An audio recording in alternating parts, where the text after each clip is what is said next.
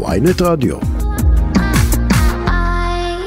אה, אבל אנחנו פותחים עם שרת התחבורה אה, מהליכוד, מירי רגב, שלום, בוקר טוב. עוד לא. עוד מעט היא תהיה איתנו. אה, בואו נדבר קצת על, ה... על אנשי הליכוד בימים האחרונים. איפה ניר ברקת למשל? איפה יולי אדלשטיין? איפה ישראל כץ? גילה גמליאל. גילה גמליאל. גילה גמליאל. איפה כולם? שאלה טובה, אני חושב שהם... בתוך תוכם, את יודעת מה, אני אתחיל גם מהסוף. הם בסוף יצביעו בעד הרפורמה. ברור. שלא תהיה בכלל טעות. אבל אולי הם לא רוצים להיות הפנים שלה, אז לכן הם לא מתראיינים? הם מתים שתהיה איזושהי פשרה. הם מתים שבסוף יקרה משהו ש... ש... יוריד את הלהבות ושייתן לגיטימציה להצבעה הזאת, הם מבינים את המחיר. עכשיו תראי גם איזה פער שמאוד מעניין לדבר עליו. כל הסקרים, אנחנו רואים את זה כמעט בכל מקום, שרוב מצביעי הליכוד מתנגדים לרפורמה הזאת כפי שהיא ורוצים הידברות, אוקיי? יש 30 אחוז שרוצים אותה בכל, ה, בכל הכוח, אבל יש רוב שלא רוצה אותה. אבל לעומת זאת, במתפקדי הליכוד זה אחרת, מורן. Mm-hmm. במתפקדי הליכוד יש שם דם חם, הם רוצים את הרפורמה, הם רוצים לראות את הכל משתנה מקצה אגב, לקצה. אגב, אתה יודע מה אמר לי בכיר מאוד בליכוד? אמר לי, תקשיבי, אם נתניהו חוזר בו מהרפורמה או משמיע איזשהו קול של התקפלות, הוא בתוך המפלגה שלו משלם מחיר פוליטי מאוד מאוד גדול, והם אומרים לי, אל תטעי בכך שהוא המנהיג הבלתי מעורר של המפלגה. יש נושא אחד, זה לא מעניין אותנו כתבי אישום, זה לא מעניין אותנו אה, אה, שהוא עושה זיגזג בכל מיני נושאים. הסיפור הזה של הקטע המשפטי, אם שם הוא יחזור בו אה, מהכוונה המקורית, על זה הוא ישלם מחיר כמו שהוא לא ישלם על שום נושא אחר. אתה יכול להבין מה, מה הסיפור הזה? זה פשוט קמפיין שהוא יזם ברור. ועכשיו מתהפך עליו? ברור, הוא בישל את זה, הרי הוא בישל את כל הדבר הזה. יריב לוין בחוכמתו בא ועטף את זה אליו פנימה. עטף mm-hmm. את זה אליו פנימה, ניהל את זה, ובאמת התחברו גם כוחות. תראי, המערכות פה הן מאוד מתוחכמות. Mm-hmm. נתניהו, כל האירוע הזה נולד אצלו, וצריך להגיד את האמת, זה לא קשור גם לפוזיציה. מאז, זה פשוט רואים את זה. עד התיקים, יש צילומים, התבטאויות, נאומים, שהוא היה נגד הפגיעה בבית המשפט העליון. ברגע שהתחילו החקירות נגדו והתיקים, הוא שינה את הכיוון. ברגע שזיהו לדוגמה פורום, פורום קהלת mm-hmm. ויריב לוין ואחרים זיהו את השינוי מגמה אצל נתניהו, הם הרימו את זה למעלה. הם הרימו את זה למעלה והם הביאו את זה למקום עכשיו שנתניהו לא יכול להשתלט על האירוע. הם פיצצו את זה למקומות כל כך גבוהים, שבאמת, אם נתניהו היום רוצה להרגיע, הוא לא יכול להרגיע. הוא לא יכול להרגיע בכלל את, ה, את המצב, ולכן הפער בין מה שקורה בתוך הליכוד mm-hmm. לבין מצביעי הליכוד. הם בעצם, אה, הם בעצם המתפקדים היום יותר קיצוניים מהמצביעים של הליכוד, הם רוצים את זה בכל הדרך, הם רוצים את זה בכוח.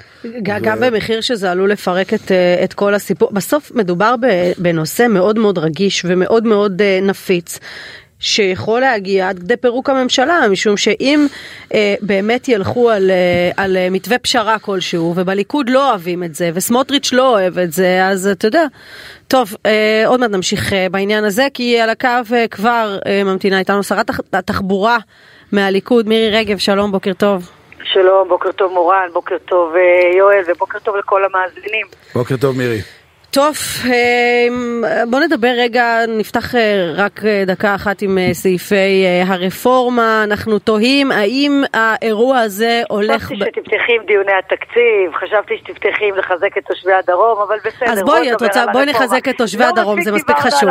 ועוד לא דיברנו מספיק על הרפורמה. את יודעת למה, בסוף תגידו שאנחנו משתיקים אתכם ולא נותנים לכם לדבר על הרפורמה. איך אמר לי יריב לוין בוועידה? אתם משתיקים אותנו, עמדתנו לא נוחה נכון, לכם. נכון, נכון. לא, אבל בואי, הנה בבקשה, המיקרופון פתוח. לא, בוא, בוא נזרום דווקא עם השרה רגב, כי ראינו אתמול תמונה מאוד אה, נחמדה, לפחות אני ראיתי אותה בטוויטר, כשהיא יושבת על מפות כנראה של מסלולי רכבות וכל מיני עניינים, עם ראש הממשלה נתניהו. אז באמת, על מה את נלחמת עכשיו בתקציב בעצם? אוקיי, אז יואל, אז אני תכף אתייחס לזה. קודם כל, תודה על השאלה הזאת, כי היא חשובה לי. אני רק רוצה לחזק את תושבי הדרום. הם עברו לילה לא פשוט. אה, לברך את באמת חיילי גולני על פעולה מבצעית מצוינת בשכם אתמול. שבה הם חיסלו מחבלים של גובה אריות, הם עמדו לבצע פיגוע ב- בישראל, וכל פעם שאנחנו מחסלים את קיני הטרור, אז החמאס מתעורר ומנסה לאתגר אותנו. אין שאלה כאן מי חזק, אנחנו נחזיר את השקט לדרום, והיה לי חשוב אה, להגיד את זה רק אה, בפתיחת ה...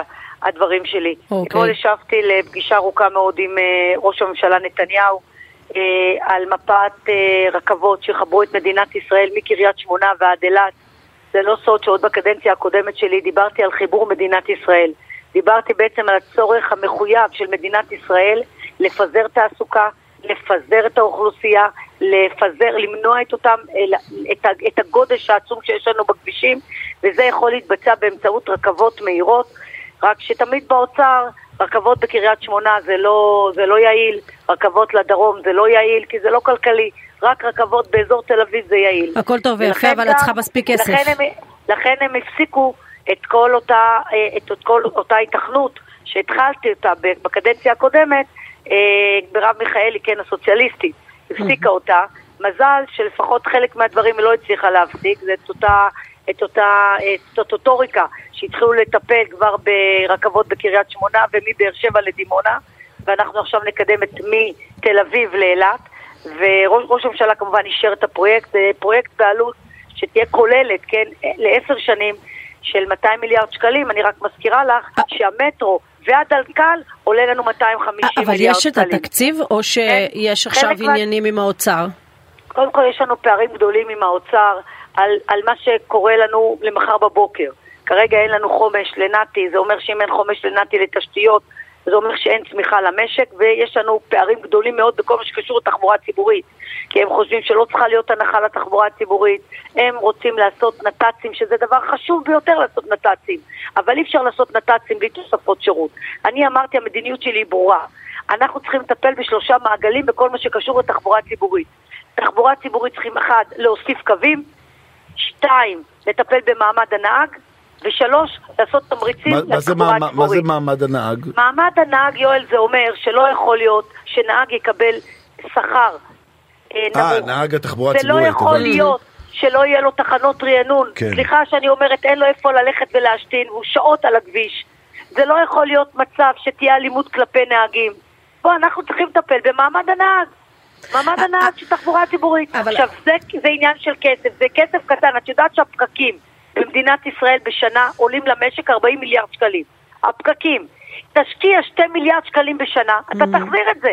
עכשיו, מה, מה יותר טוב כשיש לך נת"צ? וכל חמש דקות יש עליו אוטובוס. אז מה העניין עם- ומכל אז מה העניין עם האוצר? מקום מה, הם לא מבינים את הדבר. החשוב הזה שאת אומרת? בסוף מבינים, מדובר בשר אוצר, האוצר- שהיה שר תחבורה, הוא יודע טוב נכון. מאוד על מה את מדברת. נכון, הוא יודע טוב מאוד על מה אני מדברת, אבל בסוף יש פקידי, אה, אה, פקידי אוצר שהכל אצלם נמדד על ידי החור של הגרוש. Mm. הכל אצלם, הרי הם התנגדו גם לרכבת לבית שאן. לא, אבל השרה רגב, זה באמת, אה, השרה. רגב, באמת מה שאמרה פה, באמת מורן מעלה כאן נקודה שהיא מעניינת, כי את מתמודדת פה אולי לראשונה מול שר אוצר שבקיא במשרד שלך, יודע את האתגרים, אולי? חלק מהם, גם, רגע, אה, הוא אני היה רוצה מו- להגיד לך שגם ישראל כץ היה בקיא מאוד במשרד אה, שלי. נכון, גם הוא היה שר אוצר, נכון? נכון, אה, אז אני שואל, והייתה לי איתו מערכת שיתוף פעולה מאוד אז טובה, אני נכון, שואל, אז והייתה מה, בשנת השר, קורונה. אז השר סמוטריץ' שהוא מה, הוא לא יודע לעמוד מול הפקידים? תראה, אני לא, אני לא, אנחנו, אני ישבתי עם השר סמוטריץ', כרגע, אתמול הפסקתי את המשא ומתן, אחרי שישבתי אצל ראש למה, הממשלה. הרגשת שהוא לא נותן לך גיבוי למה שאת לא, רוצה? לא נתן, לא נתן גיבוי. לא נתן גיבוי. באתי לראש הממשלה, הפסקתי את המשא ומתן, ראש הממשלה התקשר לסמוטריץ' בנוכחותי, ביקש שנמשיך את המשא ומתן, הם ישבו אתמול עד השעות הקטנות של הלילה, גם עכשיו אני בדרך, לפני ישיבת הממשלה, כדי לראות איפה אנחנו עומדים מול האוצר, כרגע הפערים מאוד מאוד גדולים, תראו, בסופו של דבר צריך להבין, New Deal מביא לצמיחה במשק. מה זה New Deal? זה תשתיות, זה בנייה של תשתיות, זה מחלפים, זה כבישים, זה רכבות, זה מסילות.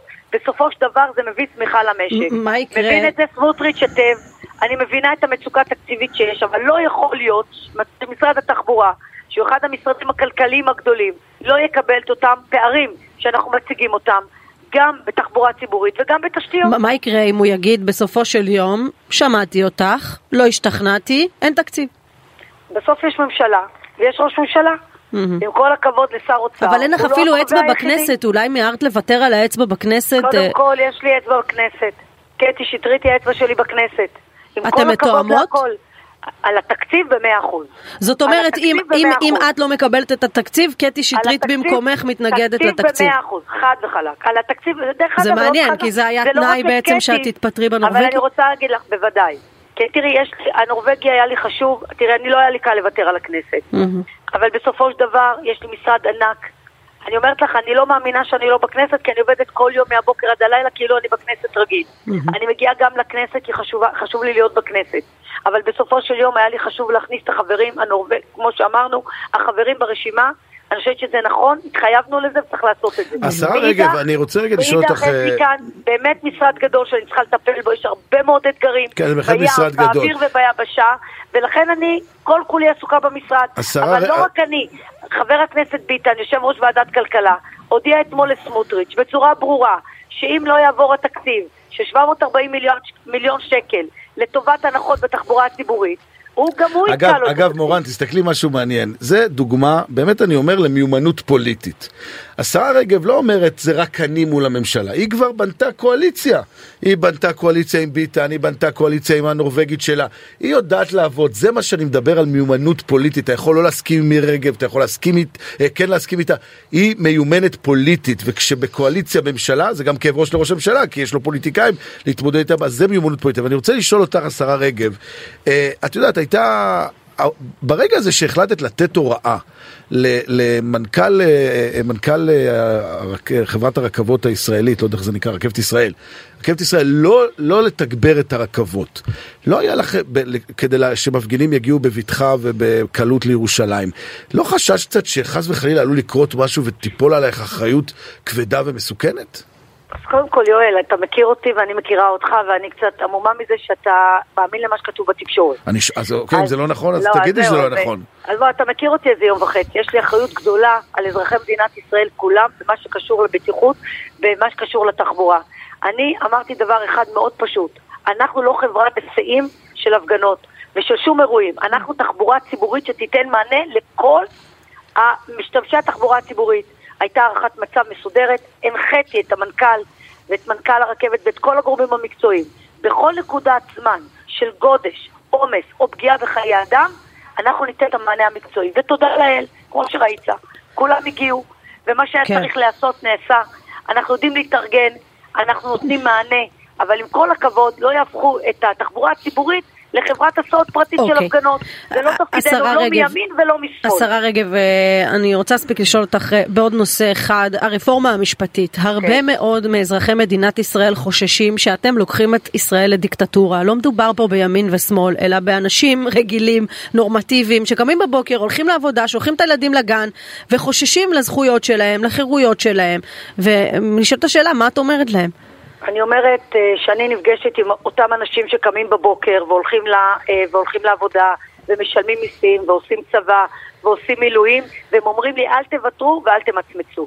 ואני רוצה להגיד לך עוד משהו, אין כאן שום דיק, דיקטטורה, דיקטטורה יש מהצד השני, אותו קומץ ומיעוט שחושב שהוא יכול למשול והוא יכול לקבוע לממשלה שנבחרה על ידי 64 מנדטים. אתם לא מגזימים קצת, השרה. רגב, זאת לא לא, הגזמה? אני רוצה להגיד לך, לא, יש כאן אליטה שרוצה לשמור על הכוח שלה. עכשיו, אילולא אני הייתי בוועדה לבחירת שופטים, אני, אני עצמי, לא הייתי מאמינה למה שאני אומרת. אילולא אני הייתי בוועדה לבחירת שופטים. כן, אבל אולי לא צריך רוב, על הראש אבל אולי שלי- לא צריך רוב חד צדדי שמינו על לאף הראש צד. שלי 61 שופטים בשעה. ברור, מנה ברור. חמה לוקח יותר זמן להכין אני, אני למנות יכול לקבל את. אני. יכול להבין את מה שאת אומרת, אבל אני ואני רוצה אומר, להגיד לך, רגע, השרה יואל, כולם רגב, מאותו DNA. אין לך אנשים, לא מהדרום ולא מהצפון, ואין מגוון ואין ייצוג. ואני שואלת את הגברת חיות, תסבירי לי, אנשים שעברו את ועדות המשנה, למה כולם מאותו DNA? אני רוצה, באמת, בכאב אמיתי אני שואלת אותך. לא הגיע הזמן לגיוון, לייצוג, ל-50% כאלה ו-50% כאלה. תגידי, השרה רגב, אז אני, אני ולא קודם כל, הזמן. הבנו, אבל אני שואל קודם כל שתי שאלות. אחד, האם אי אפשר להגיע למצב שלשני הצדדים לא יהיה רוב, מה שיחייב להגיע להסכמות ופשרות זה אחד, ואולי באמת לטפל בצד של לשכת עורכי הדין, שאתם מרגישים שהם כאילו אוטומטית איתם, אז אולי את מה זה אתם לאזן. מרגישים? אה, יואל, זה לא, לא אתם בסדר. עובדה, יואל, עובדה, סבבה. לשכת עורכי הדין, אילנה סקל ונעמי, שני, שני. הנציגים. בוועדת השופטים, עושים מה שחיות אומרת נעשה, להם. אז למה לא לעשות ועדה שלאף כי אחד מהצדדים אין רוב? למה. אין רוב, כי להגיע להסכמות. מדינה, בכל מדינה דמוקרטית, מי שבוחר את השופטים הם נבחרי הציבור. מי שבוחר יש, את השופטים יש שני בתי. נבחרים, יש שני בתי נבחרים, יש איזונים ובלמים שאין אותם פה. אפשרית. יש כאן מציאות בלתי אפשרית, שאין בה הפרדת רשויות במדינת ישראל. הייתי יושבת ראש ועדת הפנים, ארבע פעמים בג"ץ פסל לי את חוק המסתננים. ארבע פעמים הוא רוצה לקבוע מהי מדיניות ההגירה למדינת ישראל. אז זה סיבה להפוך את בית המשפט או, או לתת. סיכוי, או לסכן שבית יש- המשפט יהפוך לסניף. הליכוד? לא, איך את תבטיחי בית- שלא יהיה בית פה המשפט- סניף הליכוד? בית המשפט, קודם כל אני לא רוצה שתזלזל לי בסניף הליכוד. אני לא מזלזלת א', בסניף הליכוד, אבל. אני לא רוצה שבית המשפט יהיה לא אני סניף לא הליכוד, לא תבלבל סניף הליכוד ולא. סניף מרץ, אחד. ולא סניף גם לא לא מרץ. סניף מרץ, גם לא צודק. סניף מרץ. אה, ועדת השופטים תהיה ועדה שתבחר את האנשים בצורה ראויה ובצורה איך אני יודע את זה? איך הציבור יודע- את זה? אני אגיד לך איך אני אם את יודעת נותנת את זה. רוב אוטומטי לפוליטיקאים, איך אני יודע את זה? אני נותנת רוב, רוב לנבחרי הציבור שנבחרו בשם העם. לא, לקואליציה. לייצג את חברת- העם. שרה רגב, לקואליציה את נותנת. את נותנת לקואליציה. 64, יש נציג אופוזיציה אחד, 64, אחד. היא 64, וזה רוב הציבור. זה מה לעשות, אנחנו נבחרנו על ידי אז מה, את לא... הציבור. אבל השרה רגב. את לא בעד הידברות? בוא נגיד, אני- בוא אז נתקדם. אני רוצה את להגיד לא לך הידברות? אני בעד הידברות. לא רק אני בעד הידברות. כולם בעד הידברות. מה זה לא- אומר? אבל אתם לא מוכנים הידברות. לפשרות, הידברות כן, פשרות לא. אני אגיד לך מה, יש הידברות, כשאומר אדון אה, לפיד, כן, שהוא מוכן, ישב להידברות עם תומכי טרור, אבל הוא לא יושב איתנו להידברות, הוא אומר תעצרו את הרפורמה ואז נדבר. עזבי מה הוא, הכוח הוא בידכם. השרה רגב, אתם לא, בשלטון, לא, לא. אתם נושאים באחריות, ואתם קובעים את אנחנו הקצב. יושבים ומחכים בחדרים לא, שהם. יבואו אלינו להידברות. הם לא רוצים הידברות. אבל מה הבהילות? מה- קרה? למה מה צריך להמשיך עם זה, עם הדהירה הזו קדימה? למה אי אפשר. לעצור בכל לשבועיים? אנחנו מחיר, גם כלכלי. מחיר כלכלי גם. אין שום מחיר כלכלי, אני רוצה שום? להסביר לך רגע לגבי המחיר הכלכלי. כן, יואל. ואתה יודע, אתה מכיר, אתה יודע, אני אגיד לך רק את מה שאמת ונכון. אני רוצה רגע לעשות רגע סדר בשני דברים לגבי הרפורמה. א', הרפורמה הזאת היא מתחייבת, הרפורמה הזאת מחזקת את הדמוקרטיה, הרפורמה הזאת היא מדברת על הפרדת רשויות, אילולא היה הנדוס תודעה, אילולא היה מצב של דה-לגיטימציה, אילולא היה אותו משולש של תקשורת, בתי המשפט והשמאל, שעושים כל הזמן הינדוס תודעה, אז הציבור היה מבין באופן אמיתי מהי הרפורמה. מה יהיה עם הבכי הזה שלא. מפסיק? לא, סותמים לא, לא לנו את הפה, כולם נגדנו, התקשורת מוכנה. ואתם מתגייסת. בשלטון עם רוב חזק. אני רוצה להגיד לך, לך דבר מאוד פשוט. כן. ה base שלנו, בערוץ שרואה את ערוץ 14 מבין היטב. מי לא מבין? אלה המבולבלים שצופים בערוץ 12 עדיין ובערוץ 13. מה מונע מכם. להסביר? צאו תסבירו? יש לכם מיקרופונים פתוחים בכל. מקום. הנה, גם עכשיו, אבל מה לעשות, לא, וזה מצוין, מה לעשות שרוב הזמן נמצאים פרשנים שכל מה שהם עושים זה לעשות דה-לגיטימציה. עכשיו בואי תשמעי, זה לא סוד, ש, אה, שהם, הם, איך אמרה פעם אה, מיכאל, ניקח בכוח את מה ש... את, את השלטון, אי אפשר לקחת בכוח את השלטון, העם אמר את דברו, אנחנו באנו למשול, ולכן החקיקה הזאת היא חקיקה מתחייבת כדי לחזק את הדמוקרטיה. והיא תימשך עד הסוף, וכל- שנייה, שלישית, תימשך- לא משנה לא לך. לא רק תימשך זה- עד. לא רק זה, מורן, אני רוצה לא לשאול את שהיא השרה- תימשך לא רק עד שהיא- הסוף. אני מאוד מקווה, מאוד מקווה, מאוד מקווה, שנצליח להעביר גם בקריאה ראשונה את פסקת ההתגברות ונסיים שנייה שלישית את אה, ועדת שופטים ואת חוקי היסוד. ולא רק זה, אני אומרת לך שאני רוצה להביא כבר ועדת חקירה על הספריות, על פגסוס, על רות יו- על אה, רות על- אה, על רות הספריות, דוד, למה? בגלל רות- שי ניצן? על רות דוד, על רות דוד. לא, על מה- מה- מה- בהול. עכשיו, מה דחוף עכשיו הספרייה? אה, אה, אה, ששי ניצן צריך להגיד הוא הרקטור. אני אגיד לך מה בהול, וגם דרך אגב אני רוצה להביא כמובן את, אה, את אה, פיצול היועמ"שית ויועמ"ש משרת אמון. עכשיו אני רוצה להגיד לך מה בהול. בהול שאנחנו באנו למשול, אנחנו לא באנו לשחק. אמרנו, יש לנו אג'נדה, אנחנו מקיימים אותה. מה חשבתם, שנשב ונמתין למי? אנחנו באנו כדי להעביר, ליישם רפורמות, כדי ליישם את המדיניות שלנו, כדי להעביר מסר מאוד ברור.